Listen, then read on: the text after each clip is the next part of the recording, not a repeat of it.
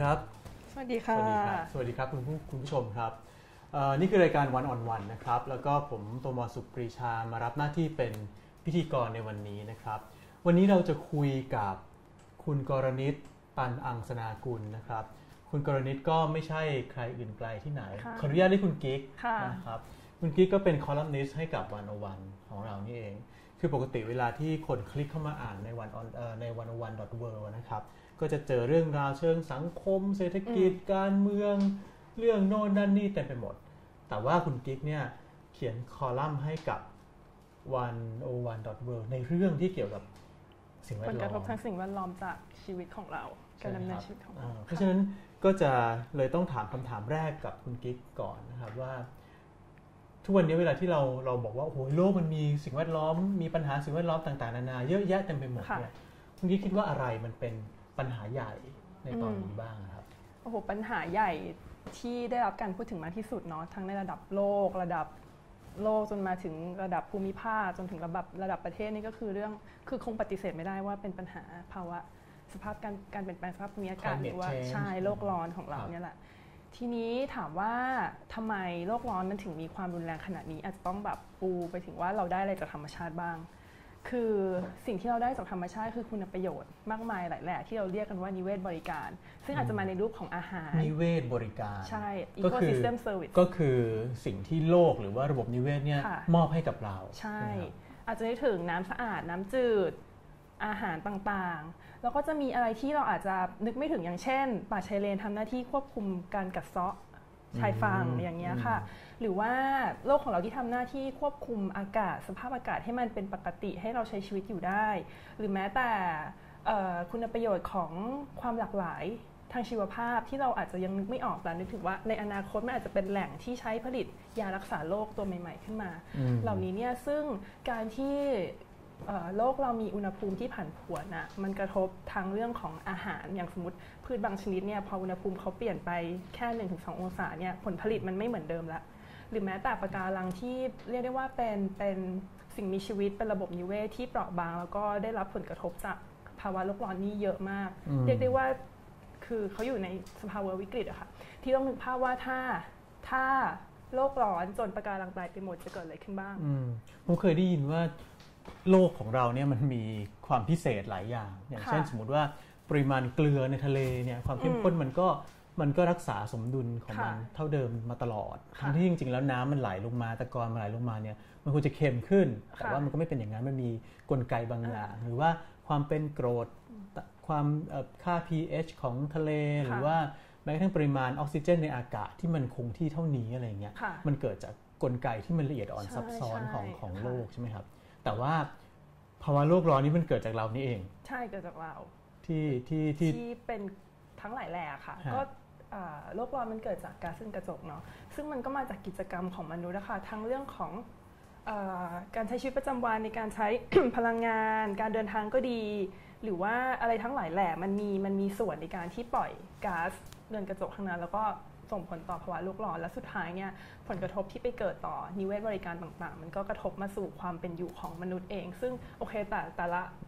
ประชาประชากรในแต่ละที่ของโลกอาจจะได้รับผลในในแง่มุมที่แตกต่างกันอืมแต่ก็คือมันก็จะกระทบเราในทางใดทางหนึ่งเนี่ยแหละค่ะ เวลาพูดถึงบอกว่าเอ้ยคนปล่อยก๊าซเรือนกระจก ปล่อยคาร์บอนไดออกไซด์อะไรเงี้ยอืมคนอาจจะนึกภาพไม่ออกเอ้ยฉันไปปล่อยตอนไหนอะไรอืเงี้ยมใช่ไหมค่ะแต่ว่าถ้าเกิดว่าลงลองมาดูว่าปัญหาต่างๆเหล่านี้เรื่องของการเอ่อสร้างทำลายค่ะไอ้นิเวศบริการเหล่านี้ในชีวิตประจำวันของเราเนี่ย มันมีอะไรบ้างคุณกิ๊กอาจจะลองยกตัวอย่างให้ฟัง ถ้าอาจจะไม่ได้โฟกัสอยู่ที่เรื่องของก๊าซเรือนกระจกอย่างเดียวครัเนาะบแต่เป็นภาพของผลกระทบที่เกิดขึ้นกับสิ่งแวดล้อมต่างๆ นานาที่เกิดจากเราเนี่ยอาจจะเริ่มตั้งแต่แบบ เราตื่นขึ้นมาอะตื่นขึ้นมาเราทำอะไรบ้างอืมอะเราใช้น้ำเราใช้ยาสีฟัน แปรงฟัน เราเราไปกินอาหารเช้า คือทุกอย่างมันเกี่ยวข้องหมดอายกตัวอย่างอย่างยาสีฟันเนี่ยค่ะก็จะมีส่วนประกอบยาสีฟันสบู่แชมพูมีส่วนประกอบของเออวัตถุดิบอันหนึงก็คือน้ำมันปาล์ม ครับซึ่งน้ำมันปาล์มในเนี่ยในยาสีฟันเรามีน้ำมันใช่ปาล์มอยู่ใช่ด้วยเหรอครับมีแล้วก็แล้วก็น้ำมันปาล์มเนี่ยเป็นส่วนผสมที่เรียกได้ว่าเป็นวัตถุดิบสำคัญที่อยู่ในขนมขบเคี้ยวเยอะมากอืมทั้งหลายแหล่ส่วนใหญ่มันจะผ่านการทอด คือถ้าหรือพลิกว่าไปดูฉลากข้างหลังอะค่ะแล้วมันเขียนว่าอ่าน้ำมันพืช อันนั้นก็คือน้ำมันปาล์มอืมอืมขนมหูแทบแทบจะทุกสิ่งเลยบนบนชั้นในซูเปอร์มาร์เก็ตแบบพวกที่เคลือบช็อกโกแลตต่างๆ บิสกิตนู่นนี่นั่นอะไรอย่างเงี้ยค่ะ มันเป็นน้ำมันปาล์มทั้งนั้นเลย เห็นเขาบอกว่าไอศครีมก็เป็นน้ำมันปาล์มด้วย ก็มีก็มีน้ำมันปาล์มด้วยก็มีอืมทีนี้อะถ้าถามว่าอะยกตัวอย่างเนาะมาถึงน้ำมันปาล์มแล้วน้ำมันปาล์มเนี่ยประเทศเอ่อกว่า 80ถึง90ของน้ำมันปาล์มที่ผลิตมาให้เราใช้เนี่ยผลิตจากที่มาเลเซียแล้วก็อินโดนีเซียครับซึ่งคือมันเขาก็จะผ่าถางป่าค่ะ เพื่อปลูกต้นปาล์มน้ำมัน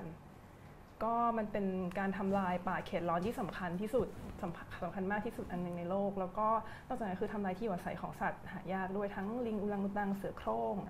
คือในใน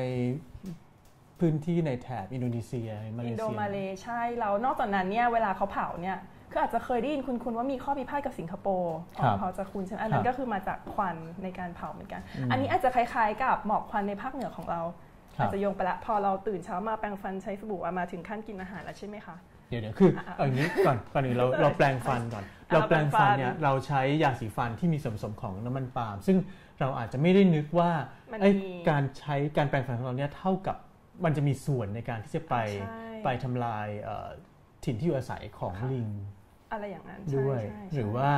มีส่วนในการคือที่ทำให้เกิดหมอกควันด้วยอะไรอย่างนี้ ต้องบอกตามตรงว่าเราอาจจะคิดไม่ถึง เพราะว่ามันมันไกลตัวเรามาก คือจะมีใครที่ตื่นขึ้นมาเรามานั่งคิดว่าสิ่งที่เราใช้สิ่งที่เรากินเนี่ยมันมาจากไหน มีส่วนประกอบของอะไรบ้าง แล้วแต่ละอย่างอะมันมันสร้างผลกระทบทางสิ่งแวดล้อมหรือต่อทางสังคมด้วยนะคะยังไงบ้าง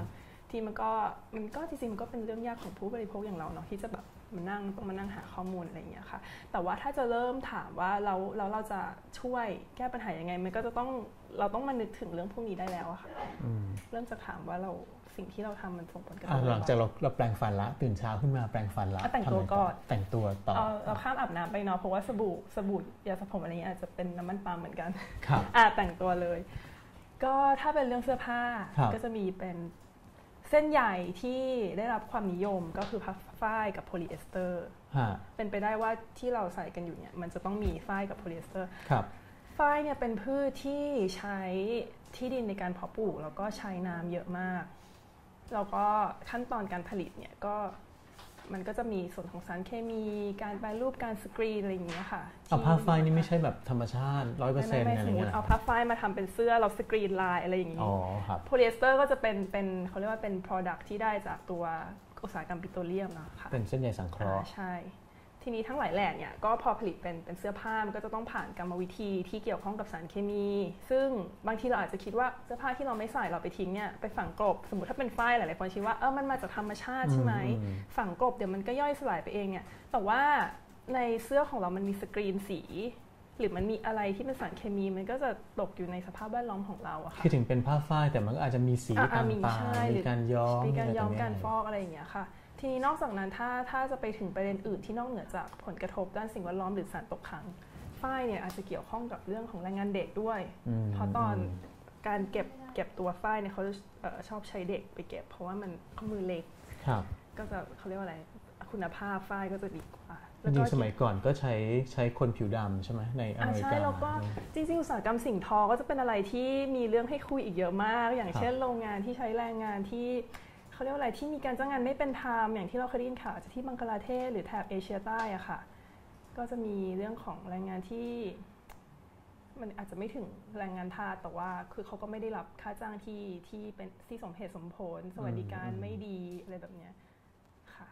เดี๋ยวก็มีหลากหลายเดี๋ยวหลากหลายอันนั้นเป็นเรื่องเป็นเรื่องเป็นเรื่องเรื่องแฟร์อ่าเทรดอ่าเรื่องอะไรอย่างเงี้ย fair trade เดี๋ยวเราค่อยคุยกันต่อไปอีกทีหนึงค่ะเนาะแต่ว่าอันนี้อะใส่เสื้อผ้าแล้วอืมใช่ไหมครับเจอโพลีเอสเตอร์ เจอผ้าฝ้ายแล้วเนี่ย ซึ่งไม่ได้บอกว่าห้ามใช้ใช่ไหมอ่าไม่ไม่ได้บอกว่าใช่ไหมห้ามครับใช้อืมแล้วก็ยังใช้แต่เดี๋ยวเดี๋ยวพอตอนหลังอาจจะมีทางออกครับเสนอทางออกครับอะไรยังไงต่อเดินทาง ก็ไปทำงานอ่ไปทำงาน โอ้โห อันนี้ถ้าขับรถก็มันก็เป็นอะไรที่ที่ชัดเจนอยู่เนาะถึงการปล่อยก๊าซเรือนกระจกอะค่ะครับ ใช่แล้วก็ถ้าพูดถึงทางเรื่องมันก็อาจจะยังไม่ได้ คือคือมันก็มีข้อจำกัดในการที่เราจะเปลี่ยนจากการขับรถ ไปใช้ระบบขนส่งที่มันเขาเรียกว่าเป็นมิตรต่อสิ่งแวดล้อมอืมมากขึ้นอะไรอย่างเงี้ยค่ะแล้วแล้วแล้วพอขับรถในรถเนี่ยมันจะมีมันจะมีชิ้นส่วนต่าง ๆ นานาหลายอันเลยหลายอย่างเลยโอ้โหอะไรบ้างหนุ่มที่เยอะจังมันเยอะมากจริง ๆ คือสมมุติว่าอะอะแน่นอนว่าเป็นพลังงานก่อนเนาะครับอ่าตัวพลังงานแล้วก็จะมีถ้าส่วนประกอบของรถเนี่ยเราอาจจะต้องมา มาดูเนาะว่าในรถเนี่ยค่ะประกอบไปด้วยชิ้นส่วนอะไรบ้าง แน่นอนว่าถ้าเป็นเหล็กหรือเป็นพวกที่เป็นโลหะมันก็จะต้องเกี่ยวกับเหมืองครับซึ่งเหมืองเองเนี่ยมันมีทั้งผลกระทบทางสิ่งแวดล้อมแล้วก็สังคม อาจจะเคยพอคุณๆเนาะอย่างสิ่งแวดล้อมก็จะมีพวกสารที่เป็นพิษต่อร่างกาย ตกปนเปื้อนสู่แหล่งน้ำรวมถึงเรื่องของเออสวัสดิภาพแรงงานต่างๆ นานา ถ้าเราถ้าเราใช้รถเราเรา อาจจะไม่ต้องใช้รถก็ได้เป็นสิ่งอื่นที่มีวัตถุดิบเหล่านี้เราเป็นไปได้ว่าเรา มันก็เกี่ยวข้องกับเราครับค่ะ มีอะไรอีกฮะในรถโทรศัพท์เอาเอาเอาดูเอาดูเอาดูในรถก่อนอันนี้ดีกว่า อันนี้น่าสนใจมาก โทรศัพท์มือถืออาเครื่องอิเล็กทรอนิกส์ต่างๆนานาครับที่เราใช้ อันนี้คือเมื่อซักสองปีก่อน เราจะมีข่าวกอริลล่าที่ที่โดนที่โดนยิงใช่ไหมคะฮารัมเบ้เราก็แบบสงสารน้องเขามาก แต่จริงๆแล้วว่าการที่เราใช้โทรศัพท์หรืออุปกรณ์อิเล็กทรอนิกส์อยู่ทุกวันเนี่ยเรามีส่วนในการสูญพันธุ์เขายังไม่สูญพันธุ์นะคะในการความเสี่ยงต่อการสูญพันธุ์ของ Grauer's gorilla อันนี้ครับเขาอยู่ที่เอ่อแอฟริกาโซนแอฟริกา ทีนี้ถามว่าเกี่ยวข้องได้ยังไง ในโทรศัพท์มือถือก็ดีหรือว่าคอมพิวเตอร์อุปกรณ์อิเล็กทรอนิกส์ต่างๆเนี่ยจะมีส่วนประกอบที่เรียกว่าเป็นแร่ ที่เกี่ยวข้องกับความขัดแย้งเขาจะเรียกภาษาอังกฤษเขาใช้คำว่า conflict minerals ครับ ก็จะมีทองคำดีบุกทังสเตน แล้วก็โคแทน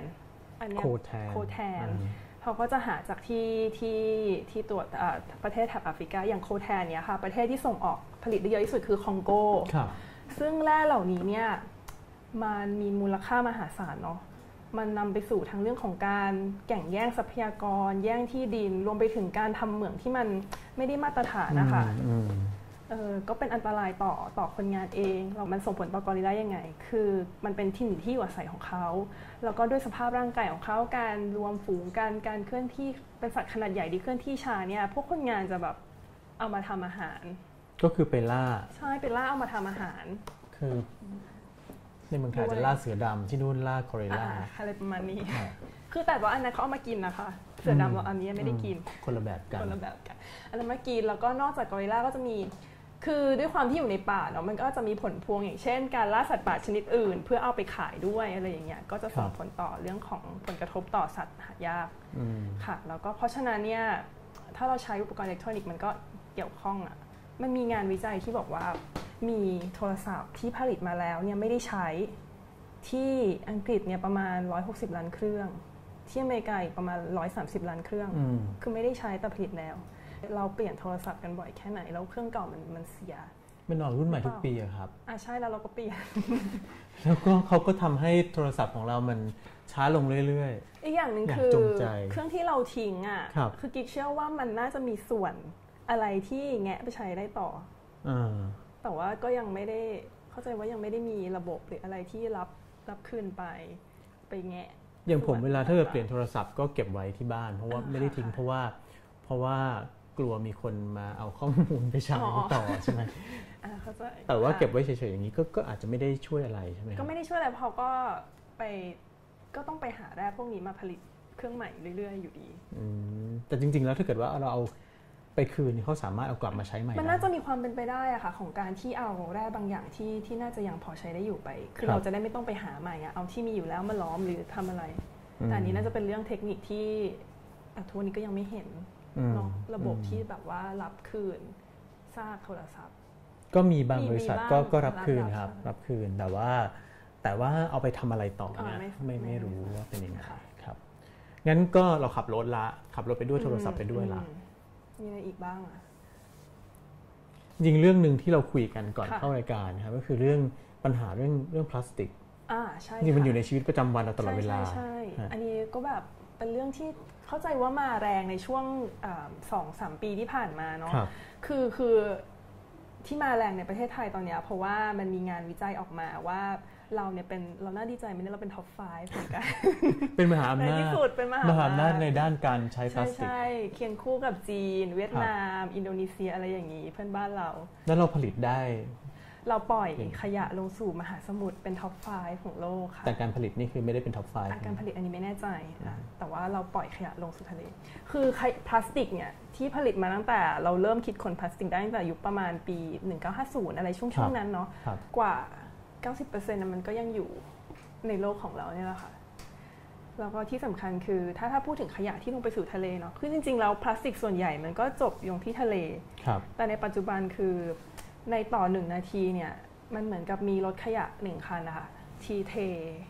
คือพลาสรถติกขยะลงเนี่ยทะเลบรรทุกพลาสติก แล้วก็เทลงไปไปในเททะเลทิ้งลงไปในทะเลนาทีละคันนาทีละหนึ่งคันใช่มันเยอะขนาดนั้นเลยเหรอมันเยอะมันเยอะอย่างปีช่วงปีที่ผ่านมาอย่างน้ำขวดเนี่ยก็ผลิตปีละแบบ5้าแสนล้านขวดขวดพลาสติก แล้วไม่ต้องถึงครึ่งราคาไม่ถึง 10%ด้วยที่กลับไปสู่การรีไซเคิลอันนี้ในในสถิติของทั้งโลกนะคะอืมเราก็รีไซเคิลกันน้อย แล้วก็ อะอย่างที่ว่ามันเป็นประเด็นที่พูดถึงอย่างในเมืองไทยก็มาจากรายงานฉบับนั้น เราก็ไม่อยากจะเป็น top 5 เนาะเราก็ในเรื่องแบบนี้ ส่วนในในในระดับโลกเองก็ให้ความสำคัญกับเรื่องขยะพลาสติกมาก เพราะว่าก็มีการค้นพบว่าพบชิ้นส่วนไมโครพลาสติกในเขาเรียกว่าในอาหารของเราค่ะไมโครพลาสติกนี่คืออะไรครับไมโครพลาสติกเนี่ยคือพลาสติกชิ้นเล็ก ๆ เล็กกว่า 5มิลลิเมตรทีนี้ไมโครพลาสติกเนี่ยมีที่มา 2 แบบครับ แบบแรกคือมันเกิดมาเป็นเล็ก ๆ อยู่แล้วนี่เขาเรียกว่า primary microplastic ก็ก็อย่างคือเช่นเม็ดบีดผลิตขึ้นมาให้มันเล็กกลิจิ๋วตยู่เตอร์แล้วกลิตเตอร์อะไรอย่างนี้อ๋อหรือว่าเป็นเม็ดบีดที่อยู่ในโฟมล้างหน้าค่ะอ๋อที่เอาไว้อ่าเม็ดสีขัดถูใช่ถูใช่เขาเรียกว่าอะไรนะสครับ Scrub หน้าส Scrub ครับหน้าสครับไม่ใช่อ่าเป็นแบบผลิตมาชิ้นเล็ก ๆ อยู่แล้ว กับอีกอันหนึงคือ เกิดจากชิ้นใหญ่ที่ที่สลายอะค่ะ คือเวลาเขา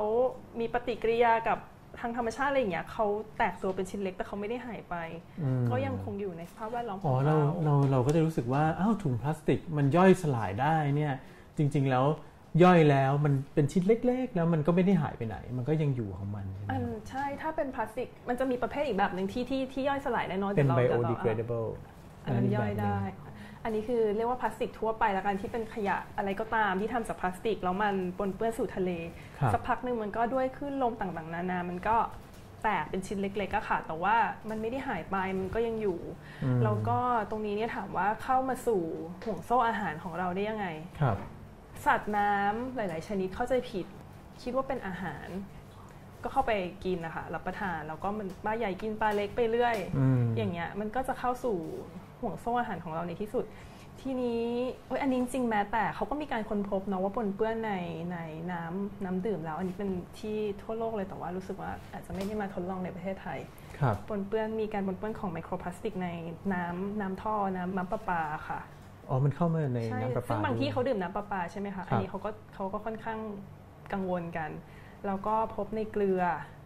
ในเกลือ ใช่ ในเกลือก็ เพราะว่าพบเกลือก็มาจากทะเลเหมือนกันอ่าใช่ค่ะ แล้วแล้วมันอาจจะเป็นเม็ดเล็ก ๆ ด้วยเราอาจจะมองด้วยตาเปล่าไม่เห็นมองเพราะว่าอีกอย่างหนึงของไมโครพลาสติกคือไมโครไฟเบอร์ค่ะ ที่มันหลุดมาจากเวลาเราซักผ้าในเครื่องอะ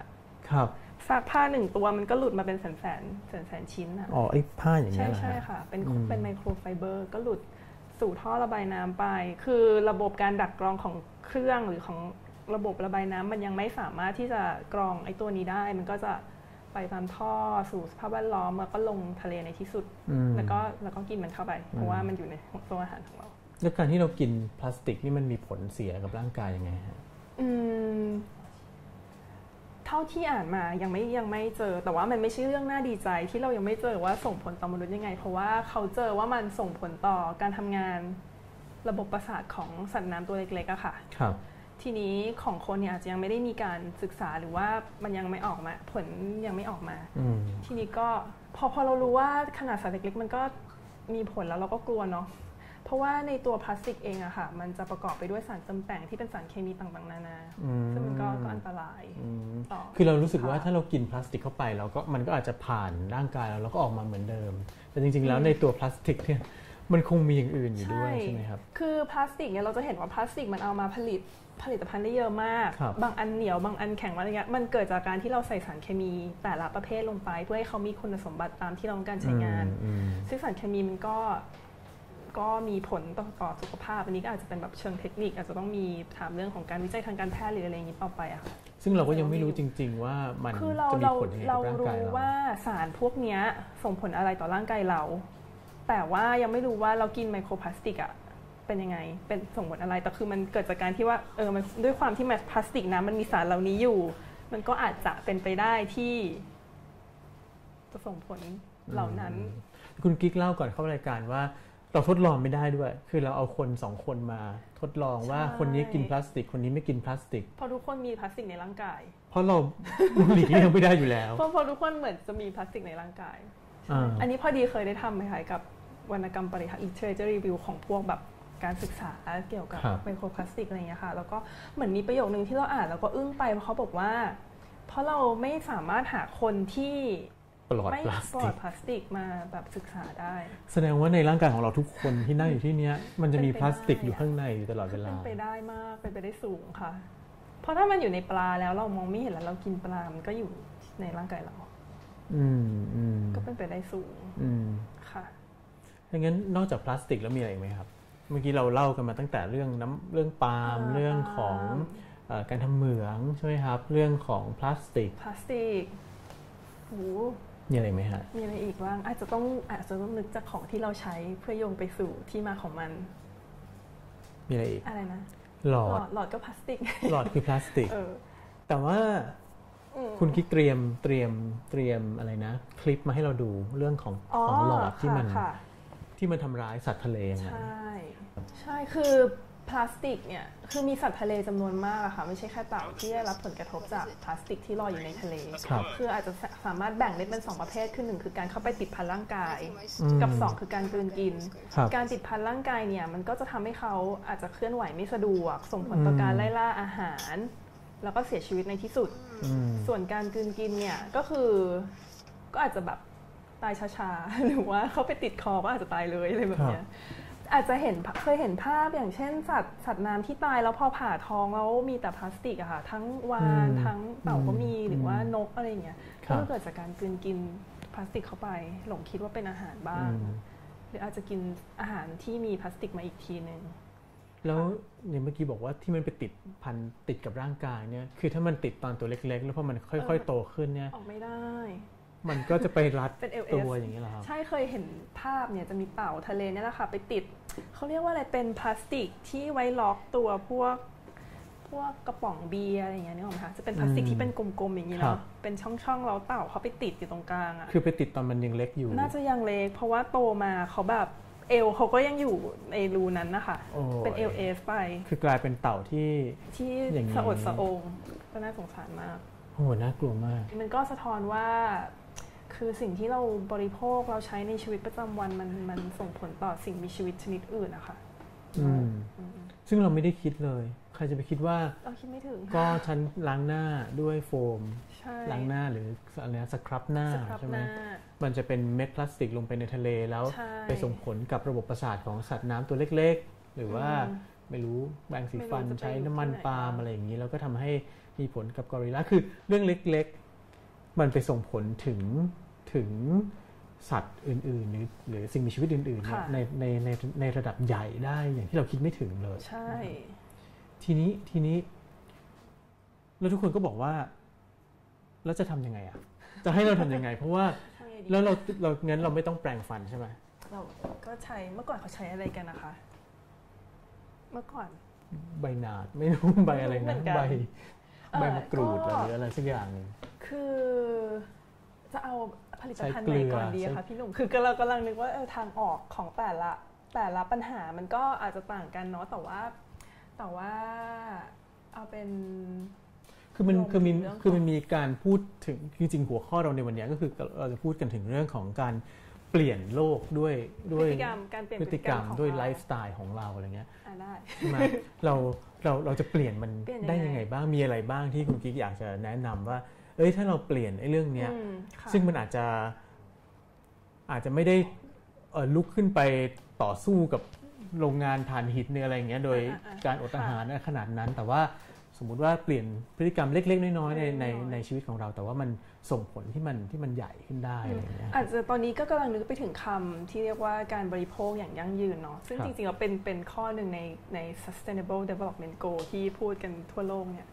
ข้อ 12 ก็คือว่าพูดอันหนึงมีพูดถึงว่าไลฟ์สไตล์วิถีการดำเนินชีวิตของเรา ที่จะต้องเป็นมิตรต่อสิ่งแวดล้อมลดผลกระทบให้ได้มากที่สุด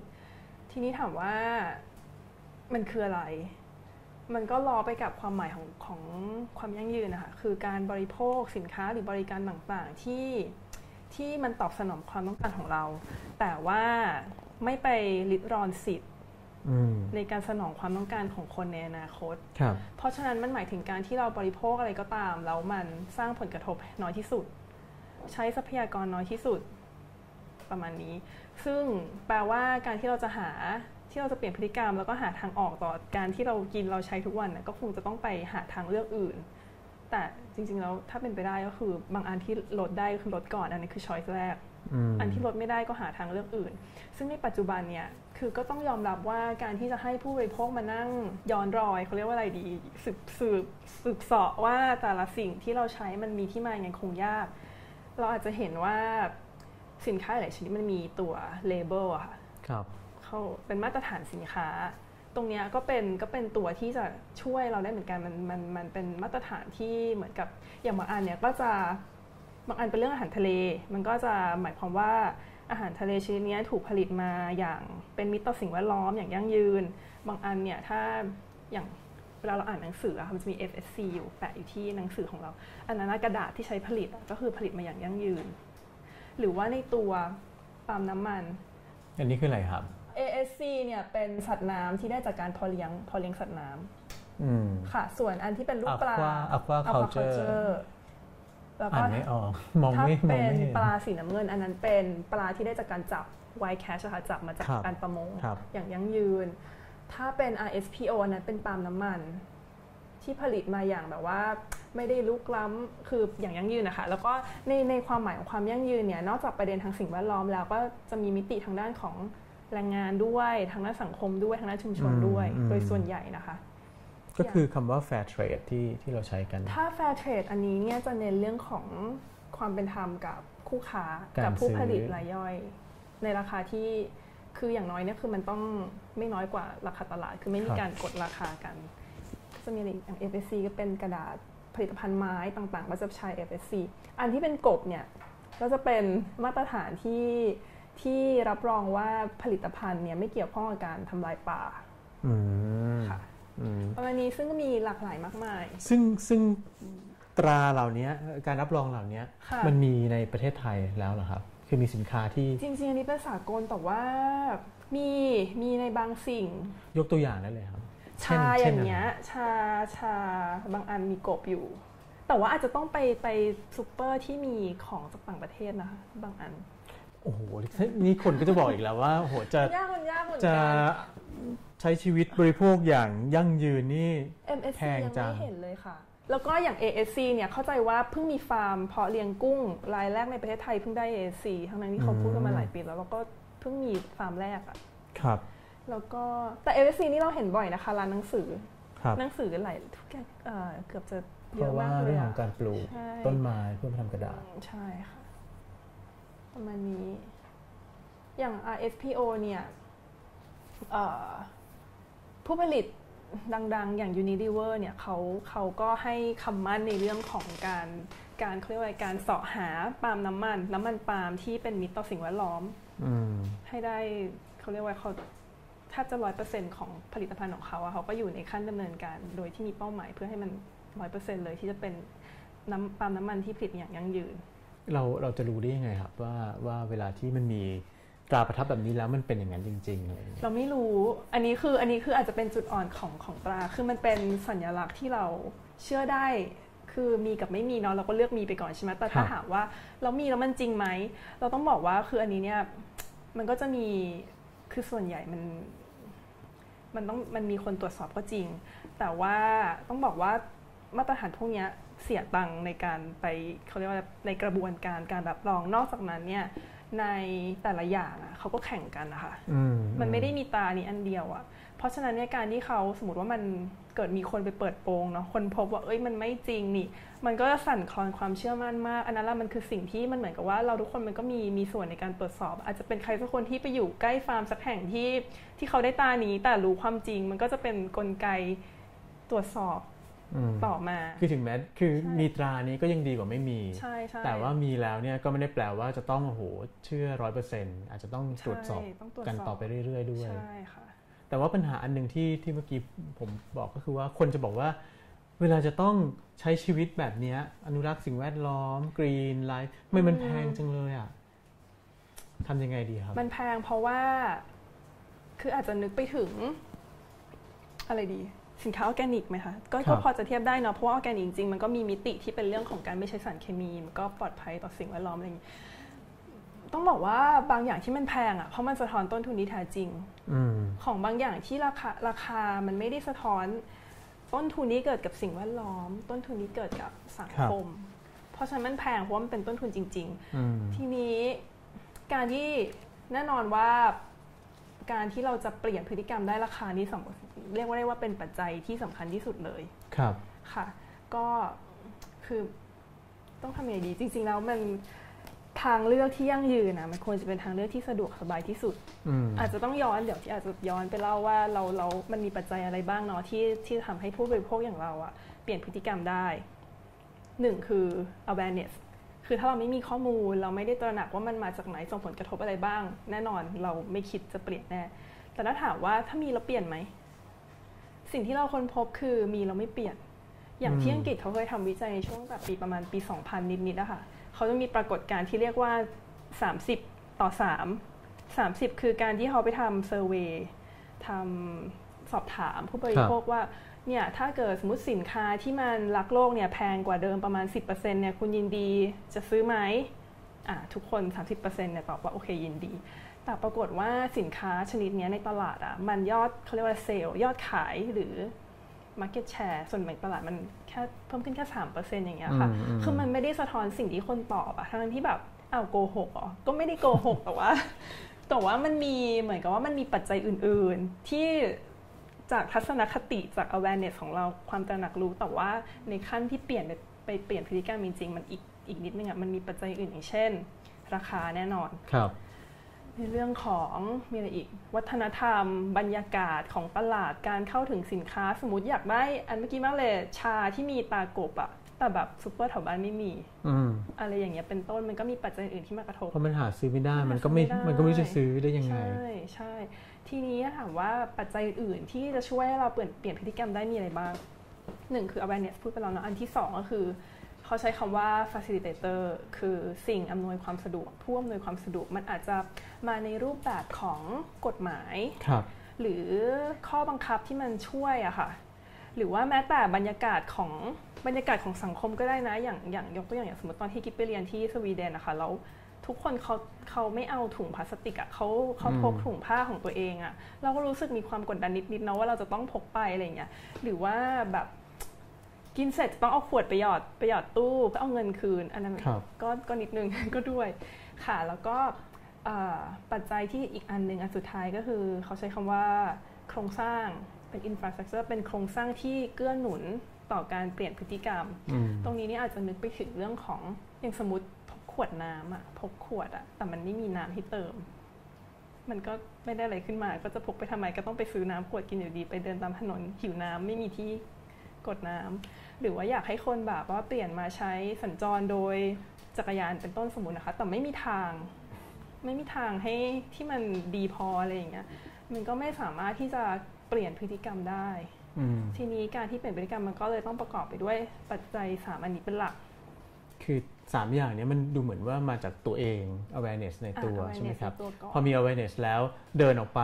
มันต้องมีของให้เราใช้ต้องมีด้วยตัวช่วยอื่นมีตัวช่วยอื่นด้วย ทีนี้ถามว่าแล้วถามอันอันนี้น่าสนใจมากตรงที่ ถ้าไม่มี awareness อะจะเกิดพฤติกรรมที่เราต้องการไหมจริง ๆ เกิดได้ถ้าสมมติว่า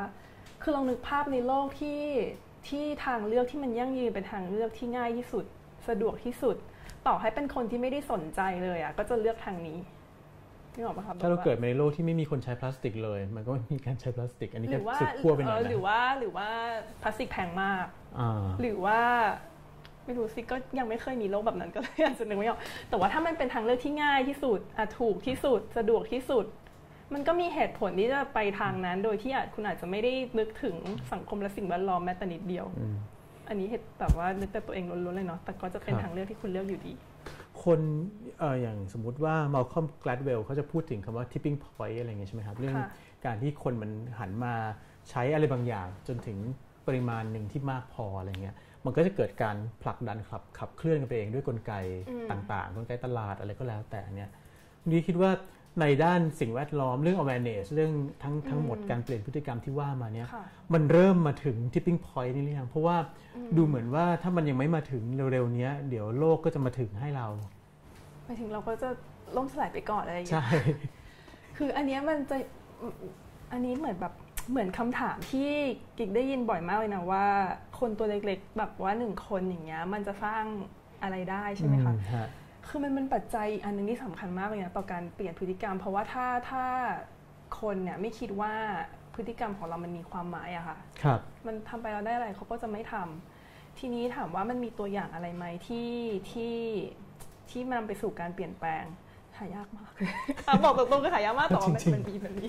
คืออย่างเมืองไทยเมื่อสักสองสามปีก่อนจะมีกรณีปลานกแก้วอะค่ะ ครับ ที่ว่าอย่ากกินปลานกแก้วเลยอืมเพราะว่าปลาปลานกแก้วมีมีคุณประโยชน์ต่อทะเลดังต่อไปนี้ อันนั้นเนี่ยก็คือเกิดจากการไปไปเขาเรียกว่าไปตั้งแคมเปญในใน change.org แล้วก็มีการลงชื่ออะไรกันมา หลังจากนั้นมาไม่ไม่เท่าไหร่เองเข้าใจว่าไม่กี่สัปดาห์เท่านั้นนะคะก็คือห้าห้างใหญ่อะเขาก็ประกาศว่าเขาจะถอดอันนี้ออกไปเขาไม่ขายแล้ว ก็คือจะไม่มีแม็คโครต่างๆ ไม่ขาย จะไม่มีปลานกแก้วมาขายในซูเปอร์มาร์เก็ตไม่แล้วมีของเขา ซึ่งถามว่าอันนั้นมันเกิดจากมีปัจจัยอะไรที่ทำให้แคมเปญนี้ประสบความสำเร็จครับคือหนึ่งคือมันเป็นเรื่องของการให้ข้อมูลที่มีหลักฐาน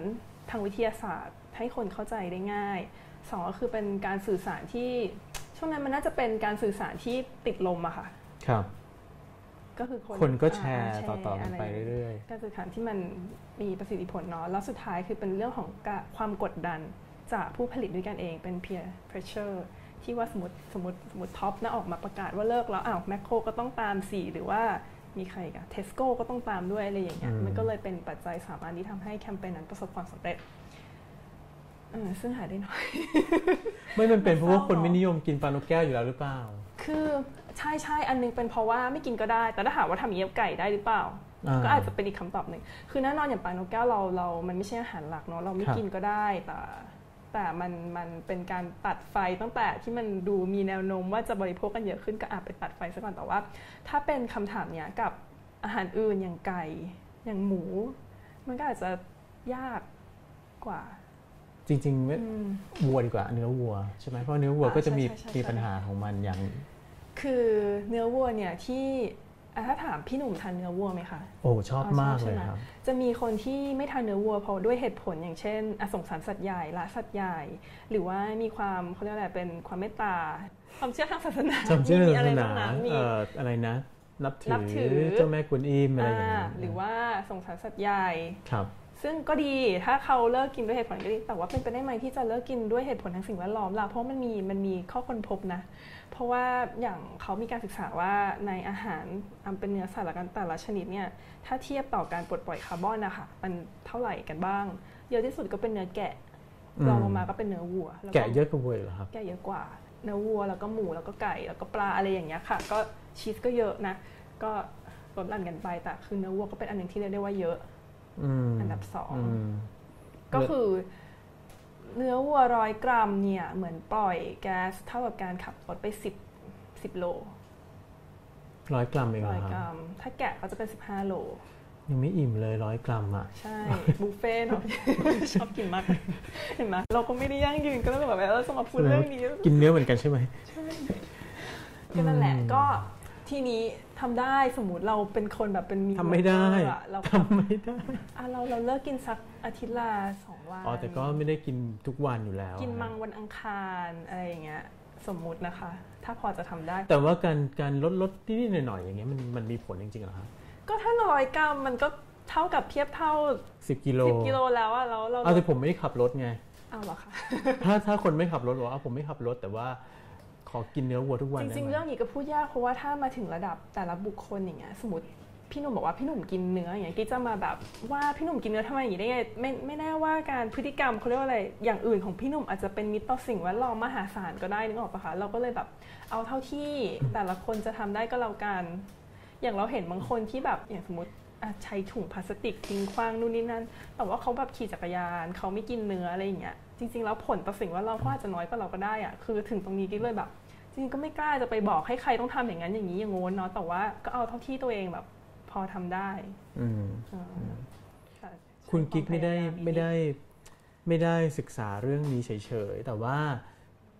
ผลิตสินค้าขายในของเรื่องด้วยให้ขายของนะครับ อันนี้คือรายการตื่นสนิทครับขอตื่นสนิทต้องเดี๋ยวกรีให้ดกรีดเยอะให้ขึ้นช่อด้วยอะๆ จริงๆก็เริ่มเดี๋ยวเก็บมาเดี๋ยวเก็บเงินทีหลังอะเก็บเงินค่ะ จริงเริ่มมาจากตอนที่ทำวิจัยอะค่ะ มันจะมีงานหนึ่งที่ทำก็คือเรื่องของการบริโภคยึดจริยธรรม การบริโภคที่ยั่งยืนอะไรอย่างเงี้ยอย่างที่ที่กล่าวไปเมื่อตอนเมื่อกี้เนาะเราก็ได้รู้ว่าการที่จะให้คนเปลี่ยนพฤติกรรมมาปัจจัยมันเยอะมากเลยมี awareness มันไม่พอ แล้วประกอบกับ ช่วงเนี้ยมันจะเป็นช่วงที่พูดกันเยอะเรื่องของพลาสติกแบบที่ใช้ครั้งเดียวครับกิ๊กก็เลยแบบเออมันมันน่าจะมีอะไรที่มาทดแทนเนาะมันก็ยังมีบางกรณีที่เราจำเป็นต้องใช้สมมติหลอดดูดน้ำอย่างเงี้ยคือหลอดดูดน้ำเป็นพลาสติกที่เราใช้ครั้งเดียวแล้วทิ้งเลยใช่ไม่มีใครเอามาอาจจะมีก็ได้นะมีคนเอามาล้างคือจริงๆเข้ามาล้างจริงๆก็ล้างใช้ใหม่ได้นะ จริงรีไซเคิลได้นะคะ ได้ใช่ไหมจริงๆพฮะลาสติกแทบจะทุกสิ่งรีไซเคิลได้ คือเคยไปคุยกับผู้ผลิตพลาสติกมาเขาบอกว่าเขารีไซเคิลได้หมดละเก็บมาให้ถึงเขาแล้วกันอืมแต่หลอดมันมันเล็กอะครับมันก็มันไม่ได้มันจัดเก็บยากอะค่ะ แล้วก็แทบจะเกือบจะ เอาเป็นว่าถ้าพลาสติกทั้งหมด 90%มันอยู่ในสภาพแวดล้อม แล้วหลอดจิ๋วๆขนาดนั้น แล้วจัดเก็บยากกว่าอีกมันจะตกค้างอยู่ในสภาพแวดล้อมเท่าไหร่อืมมันไม่อยู่ในการฝังกลบมันก็อาจจะลอยไปอยู่ในทะเลแล้ว หรือแม้แต่เราทิ้งลงถังมันก็จะมีโอกาสที่จะปลิวอะไรอย่างเงี้ยซึ่งถึงจะขายของแต่ว่าก็อยากจะแนะนำว่าจริงๆแล้วถ้าเราลดเลิกใช้ครับก็จะเป็นอะไรที่ดีสุดลดการใช้ก่อนนั้นเป็นเป็นขอให้เป็นตัวเลือกแรกเลย ไม่ใช่แค่พลาสติกนะคะ ทุกสิ่งทุกอย่างที่ใช้ทรัพยากรในการผลิตอะค่ะลดครับนั่นคือทางเลือกที่หนึ่ง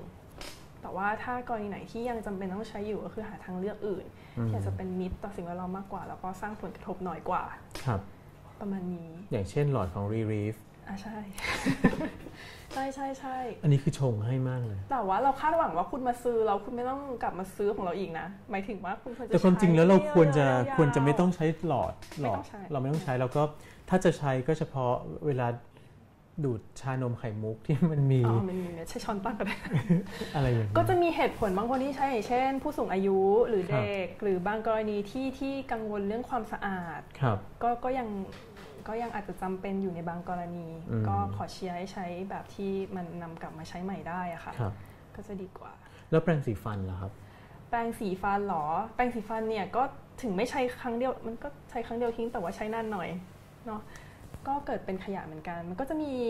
อาจจะมีอีกภาพหนึงไม่แน่ใจว่าอยู่หรือเปล่าก็จะมีภาพที่มีแปรงสีฟันเต็มชายหาดเลยอันนั้นเป็นภาพของ Greenpeace ครับมันก็เป็นขยะ ที่ตกค้างอยู่เยอะเหมือนกัน จริงแปรงสีฟันก็รีไซเคิลได้นะคะ ตัวพลาสติกมันน่าจะไอ้นี้มากกว่าอีก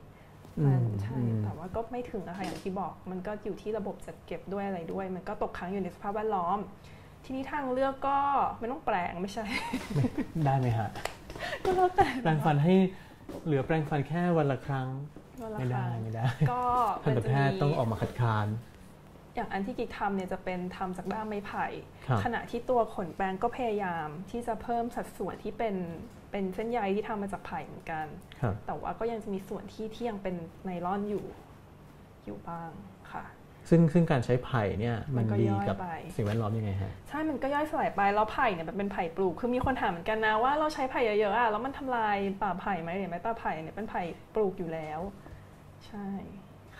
ก็ลดผลกระทบเรื่องของขยะพลาสติกได้ ครับ มีอย่างอื่นอีกไหมครับ ถุงพลาสติกเนี่ย อันนี้ก็น่านะ แต่ว่าคือคือเข้าใจไหมว่าคือกิ๊กเข้าใจว่าแต่ละคนเนี่ยน่าจะมีถุงผ้าอยู่ที่บ้าน อืมแต่ว่าผมมีถุงผ้าเยอะมากครับแจกมาตามงานสัมมใช่นาครับ อะไรอย่างเงี้ย คือทุกคนน่าจะมีแต่ว่า คือคือกิ๊กไปซูเปอร์ก็ไม่ค่อยเห็นใครพกมาใช้เท่าไหร่เลยอะค่ะคือจริงๆอันนี้ก็อยากรู้ทำโพลได้ไหมคะว่าว่าอุปสรรคในการที่จะใช้ถุงผ้าคืออะไร นี่ก็อยากรู้เหมือนกันนะอืมสำหรับกิ๊กก็กิ๊กพกอยู่กิ๊กไม่รู้สึกว่ามันเป็นลำบากอะไรเลยอะแบบเป็นถุงที่พับแล้วเราเหลือแค่เนี้ยแล้วก็เก็บในกระเป๋า ครับกิ๊กก็เอามาใช้ตลอด แต่ก็อยากรู้ว่าคนที่ไม่สามารถที่จะพกเอาไปใช้ได้อะมันเกิดจากอุปสรรคอะไร เผื่อที่เราพัฒนาผลิตภัณฑ์ที่มันโอ้นี่กำลังตอบโจทย์นี่พอเขาพอคุณกิ๊กพูดก็เลยแบบถามนึกถามตัวเองเลยว่าทำไม ทำไมเราไม่ค่อยเอาถุงผ้าออกมาใช้เนาะก็คือเก็บไว้คือจะใช้ในเวลาที่สมมุติว่าต้องต้องขนโน่นนั่นนี่ไปค่ะก็จะก็จะจะจะจะหยิบออกมา แต่ว่าไม่ได้พกติดตัวไปตามที่ต่างๆด้วยอะไรอย่างเงี้ยใช่นี่การใช้ถุงผ้ามันช่วยได้จริงๆเหรอครับก็ไม่ต้องใช้ใช้แทนถุงพลาสติกที่ใช้ครั้งเดียวเหมือนกัน คือต่างประเทศเขาเก็บตังค์คือของไทยเนี่ยเข้าใจว่าคุยกันมาเป็นระยะเวลาสักพักหนึ่งแล้วค่ะเรื่องของการที่จะเก็บเก็บค่าถุงพลาสติกไป ซึ่งกิกว่าน่าจะน่าจะ เห็นการเก็บตังค์ในเวลาอันใกล้นี้อืมแล้วล่ะคือทำให้การใช้ถุงพลาสติกมันมันใช่แพงขึ้น ใช่ แล้วก็แล้วก็ผลที่เกิดขึ้นอย่างประเทศอื่นเนี่ยเขาก็พบว่าปริมาณการใช้มันก็ลดลงเยอะเหมือนกันอืมค่ะ ทีนี้เท่าที่เข้าใจเนี่ยเขาก็กำลังคือคือการการที่จะเก็บตังค์อะไรสักอย่างหนึงมันก็ไปมันมันก็เกี่ยวทางด้านนโยบายเนาะแล้วก็เรื่องของการจัดสรรว่าจะเอาเงินไปทำอะไรต่อที่เข้าใจว่ามันน่าจะ ยุ่งยากพอควรแต่ว่า ก็น่าจะได้แล้วอืมแล้วก็อยากเห็นเหมือนกันอืมค่ะมีคำถามไหมครับคำถามจากทางบ้านไหมครับฟังตัวแรกเราตกใจมากอยากเห็นโลกมีคนบอกว่าคุณกิ๊กน่ารักจัง เป็นค่ะอ้าวหน้ามา เป็นหน้ามาหรือเปล่า เป็นหน้ามาเอ่อคุณคุณคุณอ่านชื่ออ่านชื่มัอนว่าวัอะดไรได้ครับเหมือนลำ L ไม่ไม่แน่ใจว่าอ่านชื่อว่าอะไรนะครับอิมมี่ค่ะ เอี่ยมหรืออิมมี่สักอย่างหนึ่งค่ะเอ่อถามว่ามันวัดได้เหมือนสารตะกั่วในเลือดหรือพวกโลหะหนักหรือเปล่าคะอืมซึ่งเข้าใจว่าน่าจะเป็นเรื่องของพพลาลาสสไมติกโครพลาสติใช่กครัใช่บไหมคะเพราะว่าเขากลัวว่าจะส่งผลระยะยาวกับอันนี้ร่างกาย ถามยากจัง อันนี้กินไม่มีคำตอบเพราะว่าอาจจะเป็นในเชิงเทคนิคเนาะ แต่ว่าถ้าถ้าพอจะให้ไอเดียได้คือว่าด้วยความที่บอกว่าพลาสติกมันประกอบไปด้วยสารสารเติมแต่งใช่ไหมคะ ทีนี้ครับในการวัดอาจจะไปวัดไอตัว สารเติมแต่งเหล่านั้นนะคะที่ตกค้างในร่างกายก็น่าจะน่าจะทำได้เหมือนกัน คือตัวเม็ดพลาสติกมันอาจจะส่วนใหญ่มันน่าจะเข้าไปทางการกินใช่ไหมครับใช่ค่ะเพราะฉะนั้นมันก็อาจจะไปค้งไม่น่าจะอยู่ดูดที่ซึมไหนเข้าไปหากระแสเลือดได้ง่ายนักหรือเปล่าครับผมเข้าใจว่าอย่างนั้นนะแต่ว่าตัวสารที่มันอาจจะละลายออกมาหรืออะไรอย่างเงี้ยใช่ก็ค่ะอาจก็จะจะมีตัวสารเติมแต่งที่ที่ที่อยู่ในพลาสติกครับค่ะมีคำถามอีกไหมครับ ประเทศไทยมีหน่วยงานหรือองค์กรตรวจสอบสินค้าที่ประทับตราว่าเป็นสินค้าออร์แกนิก หรือว่าปลอดมีสารพิษหรือเปล่ามีคือจริง ๆ จริงๆค่ะออร์แกนิก ก็อันหนึ่งปลอดสารพิษก็อย่างหนึ่งใช่ไหมครับ แต่ว่าใช่สินค้าในแบบที่คุณกิ๊กพูดมาก็เป็นอีกแบบหนึถ้างเอิ่มถ้าออร์แกนิกกับอันที่ออร์แกนิกเขาก็จะมีตราของเขาเลยทั้งตราของประเทศไทยแล้วของต่างประเทศ เท่าที่เคยเห็นในในตลาดเนี่ยมีแบบประมาณ4ี่ห้าอันนะคะ ซึ่งแต่ละอันเนี่ยก็จะมีความเข้มข้นของการผ่านมาเขาเรียกผ่านเงื่อนไขแตกต่างกัน ซึ่งอันนี้เนี่ยอาจจะต้องไปเดี๋ยวต้องไปไปหาข้อมูลเพิ่มเพราะว่ามันค่อนข้างในรายละเอียดเนาะแต่มีอย่างอันนึงก็จะมี Organic Thailand นะคะถ้าเป็นของต่างประเทศจะมี IFOAM I F O A M ครับแล้วก็ถ้าเป็น USDA นี่ก็ออร์แกนิกเหมือนกัน แต่ว่าที่ที่น่ากลัวคือเมื่อสักปีที่แล้วมั้งที่มีการการตรวจพบสารเคมีในผลิตภัณฑ์ออร์แกนิก อยู่ครับดีอะไรเงี้ยก็ทำให้เรารู้สึกถึงความแบบไม่เชื่อมั่นในในตราเหล่านี้อืมซึ่งเดี๋ยวอาจจะต้องเป็นประเด็นที่ติดตามต่อไปอะค่ะว่าครับจะมีการปรับปรุงอะไรยังไงบ้างค่ะคำถามคุณมีมี่นะครับเนื้อวัวที่ผลิตจากห้องแลบเนื้อวัวที่อยู่จากของเราจริง ๆ มันก็มีมีคนบอกแบบนี้เยอะเหมือนกันครับว่าอ้าวต่อไปเขาก็เพาะเลี้ยงเนื้อเยื่อขึ้นมาเลย กลายเป็นก็อาจจะดีก็ได้ะชิ้นหนึ่งขึ้นมาเลยอย่างเงี้ยจริง ๆ นอกจากวัวในแลบแล้วตอนนี้มันมี มีงานวิจัยเกี่ยวกับสาหร่ายแดงอะค่ะครับ ที่จะเอามาเป็นอาหารวัว อืม ทีนี้ถ้าสาหร่ายแดงคือคือวัวเนี่ยนอกจากว่าในในฟาร์มมันมีตดวัวมันเป็นมีเทนใช่ไหมแล้วก็จะเป็นก๊าซเรือนกระจกนอกจากนั้นเนี่ยมันจะมาจากในรูปของการผลิตอาหารสัตว์ด้วยที่มันมีส่วนในการปล่อยก๊าซเรือนกระจก ครับทีนี้การที่ถ้าอาหารวัวมันทำจากสาหร่ายแดง มันครับ ก็จะลด ประเด็นพวกนั้นไปได้เรื่องของการคือการไม่ปล่อยสารในไม่ขั้นมีของการอาหารผลิตอาหารใช่อืมก็อาจจะเราก็อาจจะได้บริโภคเนื้อวัวอย่างสบายใจมากขึ้น ก็คืออาจจะต้องดูด้วยว่าวัวอ่าที่อ่าเราซื้อมาเนี่ยมันกินอะไรเป็นอาใช่หาใช่รใช่เพราะว่าถ้าถ้าผลิตได้จริงๆมันก็จะต้องติดเรื่องของการสเกลให้มันใหญ่ขึ้นทางการค้าจะมีข้ออุปสรรคข้อจำกัดอะไรอีกหรือเปล่าน่าจะแล้ววัวแบบที่เขาบอกว่าเป็น grass fed คือกินหญ้าอะไรอย่างเงี้ยนะครับพวกนั้นหืม พวกนั้นเนี่ยอาจจะต้องแยกว่าถ้าถ้าเป็นกินหญ้าแล้วเขาเรียกว่าเลี้ยงอย่างปลอดสารยาปฏิชีวนะ หรือสารครัเคบมีที่ไม่ร้ายอันนั้นก็จะมีผลดีต่อสุขภาพเราแต่ว่าถ้าในแง่ของสิ่งแวดล้อมต้องดูว่า อย่างไม่ใช่แค่วัวค่ะอย่างอะไรก็ตามที่เขาปล่อยให้วิ่งอิสระเนี่ยมันใช้พื้นที่มากกว่าเดิมอีกอะอืมอืมเพราะฉะนั้นอาจจะต้องไปดูเรื่องของการใช้น้ำใช่เรื่องของ การใช้มันพื้นที่มันมีหลายต่างประเด็นที่อาจจะต้องเปรียบเทียบกันนะคะเรื่องพื้นที่เรื่องการใช้น้ำเรื่องอาหารเรื่องอะไรอย่างเงี้ยซึ่งมันๆหรือมันยิ่งวิ่งมากๆเล่นได้ใช่ไกลๆยิ่งตดเยอะอาจจะเป็นไปได้ใช้ที่กว้าง อาจจะนำไปสู่การเขาเรียกว่าอะไรแย่งชิงที่ดินกับชุมชนอะไรอย่างเงี้ยจะมีประเด็นก็อาจอื่จะนมีปัญงอกหาขึ้นมาอื่นใช่ๆตามค่ะขึ้นมานะครับคคุณวัชรพงศ์นะครับ ผมมองว่ามันคือการใช้ชีวิตในแบบสมัยก่อนนะครับ แบบที่ทำลายสิ่งแวดล้อมน้อย เช่นการใช้ใบตองใช้ใบบัวห่ออาหาร อันนี้อาจจะไม่ใช่คำถามแต่ว่าเป็นการแสดงความคิดเห็นใช่อันนี้ก็ดีนะใช้คือการใช้วัตถุดิบธรรมชาติมันย่อยสลายได้มันดี แต่ว่าต้องไม่ลืมว่าจำนวนประชากรนะคะที่ที่อยู่ในโลกตอนเนี้ยคือเข้าใจว่าด้วยปริมาณอันมหาศาลอะต่อให้ครับใช้วัตถุที่มันเป็นมิตรแต่ถึงว่ามันคือมหาศาลอยู่ดีด้วยจำนวนของมันนะคะสมมุติเราใช้หันมาใช้ใบบัวใบตองกันหมดอีกหน่อยเราต้องมีฟาร์มในการ มีไร่ในการผลิตอันนี้โดยเฉพาะไหมอืมอันนี้ก็ก็น่าคิดต่อไป เพราะว่าอืมประชากรเราแบบเยอะมากการในบางสิ่งเนี่ยถึงบอกว่ามันเปลี่ยนอย่างเดียวไม่พอค่ะขอให้ลดก่อน เพราะต่อให้มันเป็นเป็นเป็นวิธีที่ดีที่ยั่งยืนมันก็คือการใช้ทรัพยากรอยู่ดีค่ะ แต่ก็เลยทำให้นึกถึงหลายคนที่บอกว่า โอ้ยมันจะเปลี่ยนได้ยังไง คือตอนนี้โลกมันเป็นอย่างนี้แล้วจะให้ย้อนกลับไปเหมือนเดิมสมัยโบราณเหรออะไรอย่างเงี้ย ก็จริง ๆ หลายอย่างก็เหมือนกับย้อนกลับไปสู่โบราณเนาะอย่างหลอดดูดน้ำเนี่ยสมัยก่อนอันแรกที่ผลิตมามันเป็นก้านก้านธัญพืชอะค่ะก้านก้านรายเอามาใช้แล้วมันยุ่ยก็เปลี่ยนมาเป็นกระดาษ แล้วก็ค้นพบพลาสติก ก็เลยเปลี่ยนมาเป็นหลอดพลาสติก จนปัจจุบันพอพลาสติกมีปัญหา ก็มีคนที่จะไปปลูกปลูกสตรอปลูกฟางธัญพืชอ่าฟางเพื่อเอามาทำหลอด มันก็แล้วก็มีคนเอา ก้านมะละกอ ก้านตะไคร้มันก็คือกลับสู่แบบเดิมหรือเปล่า คือจริงๆ มันไม่ใช่การกลับไป แต่ว่ามันเป็นการก้าวไปข้างหน้าด้วยวิธีอีกแบบหอีกแบนึ่งบหนึ่งซึ่งอาจจะไม่ได้เหมือนกับสมัยก่อนร้อยเปอร์เซ็นต์สัแต่ทีก็เดีพยยายวามหาทางออกที่เป็นเขาเรียกว่าอะไรสร้างผลกระทบต่อสิ่งแวดล้อมให้น้อยลงครับค่ะคำถามหมดแล้วใช่ไหมครับ หมดแล้วนะครับ ก็ผมมีคำถามอันหนึ่งก็คือ ผมไปอ่านหนังสืออย่าง E.O. Wilson นะครับเขาจะเป็นนัก เขียนนักสิ่งแวดล้อมนักชีววิทยาที่แบบเสนอว่า ตอนนี้โลกมันไม่ไหวละ มันจะพังละจะเจ๊งละ สิ่งที่มนุษย์ต้องทำมีทางรอดเดียวก็คือ ย้ายออกไปจากเขตร้อนให้หมดยากไปจะเขตร้อนให้หมด ใช่คือคือโลกเนี่ยมันจะมีแถบอยู่ตรงกลางใช่ไหมคสุรับดสุดใช่ไหมใช่คะใช่ใช่ก็คือมนุษย์เนี่ยต้องไปอยู่เพราะแถบว่าอบอุ่นหรืออะไรอย่างเงี้ย เพราะว่าตรงกลางเนี่ยมันจะเป็นเหมือนกับอะไรอะ เอ่อเอาไว้เป็นป่าเป็นที่อยู่เป็นที่ที่มีความหลากหลายทางชีวภาพสูงอะไรอย่างเงี้ยประเทศอย่างเราอะไรเงี้ยต้องย้ายไปซึ่งจริงๆก็ดีเราจะเราจะได้ไปอยู่ยุโรปก็จะได้ไม่ร้อนจะได้ไม่ร้อนค่ะต้องเป็นอย่างนั้นไหมใช่ไหมคือมันมันมันเป็นแนวคิดที่สุดขั้วที่มันคือมันจะมีแนวคิดแบบเนี้ยแบบที่ค่ะมันสุดขั้วแล้วก็ถ้าเกิดว่ามามองเรื่องที่ว่า เอ๊ะถ้าเกิดเรามาค่อยๆ เปลี่ยนที่ละเล็กละน้อยอะไรอย่างเงี้ยค่ะมันจะทันไหมมันจะทันทันเวลาไหม เราต้องให้ความหวังกับตัวเองแล้วกับเพื่อนๆทุกคนว่าคือมันก็จะต้องเริ่มเปลี่ยนแล้วค่ะทันไม่ทันเราก็ทำเต็มที่ของเรา แต่ทีนี้ในเรื่องของความคิดที่สุดขั้วเนี้ยอาจจะนึกไปถึงไปถึงวัฒกรรมอะไรบางอย่างที่ที่สมัยก่อนเนาะเขาอาจจะมีข้อพิพาทอย่างเช่น เอาคนไม่เอาป่า เอาป่าไม่เอาคนอะไรแบบเนี้ยทีนี้มาถึงปัจจุบันมันมีวิธีที่เอาทั้งคนทั้งป่าได้ แล้วก็เรื่องของการจัดการ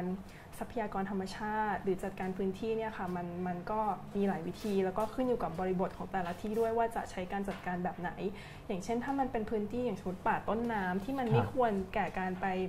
ประกอบกิจกรรมใดทั้งสิ้นมันก็ควรจะเป็นป่า แต่ว่าถ้าพื้นที่บางอันที่มันพอจะมีการอารมณ์อร่วยให้กับคนท้องถิ่นที่อยู่มาก่อน ก็จะเป็นเรื่องของการจัดการโดยชุมชนเป็นต้นอย่างเงี้ยค่ะ ซึ่งซึ่งก็เท่าที่ผ่านมาก็มีหลักฐานที่ที่ทำให้มันเขาเรียกว่าอะไรประสบความสำเร็จมอย่างเช่นก็จะมีเคสของฟิลิปปินส์ที่เขาที่เขาเอ่อเป็นเกาะเกาะเขาเรียกว่าเกาะกลางทะเลที่ก็จะมีเอ่อชาวบ้านดั้งเดิมอยู่ ทีนี้เขาก็แบบว่าจับปลาจนมันเสื่อมโทรมปะการังก็แบบว่าตายไปหมดแล้วทีนี้ก็มีนักวิชาการจากภายนอกเนาะไปแบบว่าให้ทำเป็นพื้นที่คุ้มครองซีแบ่งส่วนหนึ่งก่อน ทีนี้เขาก็เห็นผลว่าพื้นที่คุ้มครองเนี่ยพอมัน ได้รับการฟื้นตัวปลาก็กลับมาอืมแล้วเขาก็เลยแบบให้จัดการให้เป็นการเขาเรียกว่าอะไรอ่า manage การจัดการโดยชุมชน ซึ่งเข้าใจว่าอย่างเงี้ยก็จะมีบนบกก็มีอย่างประเภทป่าชุมชน หรืออะไรที่เป็นจัดการทรัพยากรโดยชุมชนร่วมกับหน่วยงานภายนอกหรือภาครัฐด้วยครับค่ะ ซึ่งก็อาจจะคือมันก็อาจจะต้องแล้วแต่บริบทว่าว่าพื้นที่นั้นเนี่ยมีความจำเป็นอะไรยังไงส่งผลกระทบยังไง แล้วก็ ควรจะใช้การจัดการแบบไหนอืมค่ะ ครับ ประมาณนี้อดไปอยู่ยุโรปอดไปยุโรปเลย ก็ก็อาจจะต้องปรับตัวหรือว่าเปลี่ยนแปลงอะไรในในในเอ่อตามบริบทที่เราพอจะทำได้เนอะนะครับใช่ใช่อาจจะต้องคือคือเราไม่สามารถที่จะเปลี่ยนโลกด้วยวิธีแบบเดิมที่สร้างปัญหาได้แล้วอะค่ะอืมเพราะฉะนั้นเราก็คงจะต้องเป ลี่ยนพฤติกรรมของเรา มันอาจจะละความสะดวกสบายไปบ้าง แต่ว่ามันก็ไม่ได้จนเกินไป คือทำได้เยอะก็ดีค่ะ แต่ว่าถ้าใครที่ยังไม่สะดวกอาจจะเริ่มจากแบบว่าพกถุงผ้าก่อนก็ได้ เริ่มจากน้อยๆ แต่ว่าที่สำคัญคือมันต้องเริ่มจากการที่เรามีความตระหนักรู้ก่อน ลองตั้งคำถามดูว่าในชีวิตประจำวันของแต่ละท่านนะคะ คือมันเกี่ยวข้องกับอะไรยังไงบ้าง คุณกิ๊กทวนอีกทีหนึ่งครั้งสุดท้ายละว่า การเปลี่ยนพฤติกรรมต้องการอะไรบ้าง อันที่หนึ่งคือ awareness อันที่สองคือ facilitator อันที่สามใช่คือ structure โครงสร้าง ใช่ไหมเพราะฉะนั้นเนี่ยเอ่อความตั้งใจ awareness ของเราอย่างเดียวอาจจะไม่พอเนาะอาจจะต้องได้รับความช่วยเหลือจากภาครัฐในเรื่องของนโยบาย อย่างเช่นที่บอกว่าถ้าถ้าถ้ามีการเก็บราคาถุงอ่าค่าถุงพลาสติกเนี่ยมันก็จะเป็นอีกตัวหนึ่งที่เป็นกลไกในการทำให้เราเปลี่ยนพฤติกรรมได้เหมือนกัน หรือว่าในเรื่องของโครงสร้างพื้นฐานที่ก็ควรจะมีเพื่อมาส่งเสริมการเปลี่ยนพฤติกรรมของเรา ในท้ายที่สุดอะถ้า ถ้าทางเลือกนั้นนะมันง่าย แล้วมันสบายมันถูกมันมีสมเหตุสมผลที่สุดแล้วอะเราก็เราก็ต้องเลือกทางนั้น คือทำให้ทางเลือกเหล่านั้น มันสะดวกสบายที่สุดอะค่ะครับหลายคนอาจจะรู้สึกท้อๆนะครับว่าโอ้ยเปลี่ยนเล็กเปลี่ยนน้อยมันจะเปลี่ยนอะไรได้สักแค่ไหนที่เดียวกัน แต่ว่าจริงๆแล้วก็วันนี้ก็มาชวนชวนเปลี่ยนโลกด้วยไลฟ์สไตล์เนาะเปลี่ยนโลกด้วยด้วยการเปลี่ยนชีวิตของเรานะครับ ก็เริ่มต้นจากตัวเราก่อน ท่านติชนะทันเนี่ยท่านเคยบอกว่าเวลาที่เรายิ้มนิดนึงโลกมันก็เปลี่ยนไปนิดนึงด้วย เพราะฉะนั้นถ้าเกิดว่าเราเปลี่ยนอะไรเล็ก ๆ ที่เราอาจจะรู้สึกว่าเฮ้ยมันยังไม่ค่อยส่งผลเท่าไหร่จริง ๆ มันส่งผลทำให้เกิดการเปลี่ยนแปลง แต่ว่ามันอาจจะนิดหนึ่งเท่านั้นนะครับก็ก็ค่อย ๆทำแล้วมันก็จะค่อย ๆ เกิดการเปลี่ยนแปลงที่ใหญ่ขึ้นตามมาทีหลังนะครับ ก็วันนี้ก็ขอบคุณคุณกิ๊กนะครับ กรณิตตันตัดอังสนากุลอังสนากุลมากครับ สวัสดีครับสวัสดีค่ะ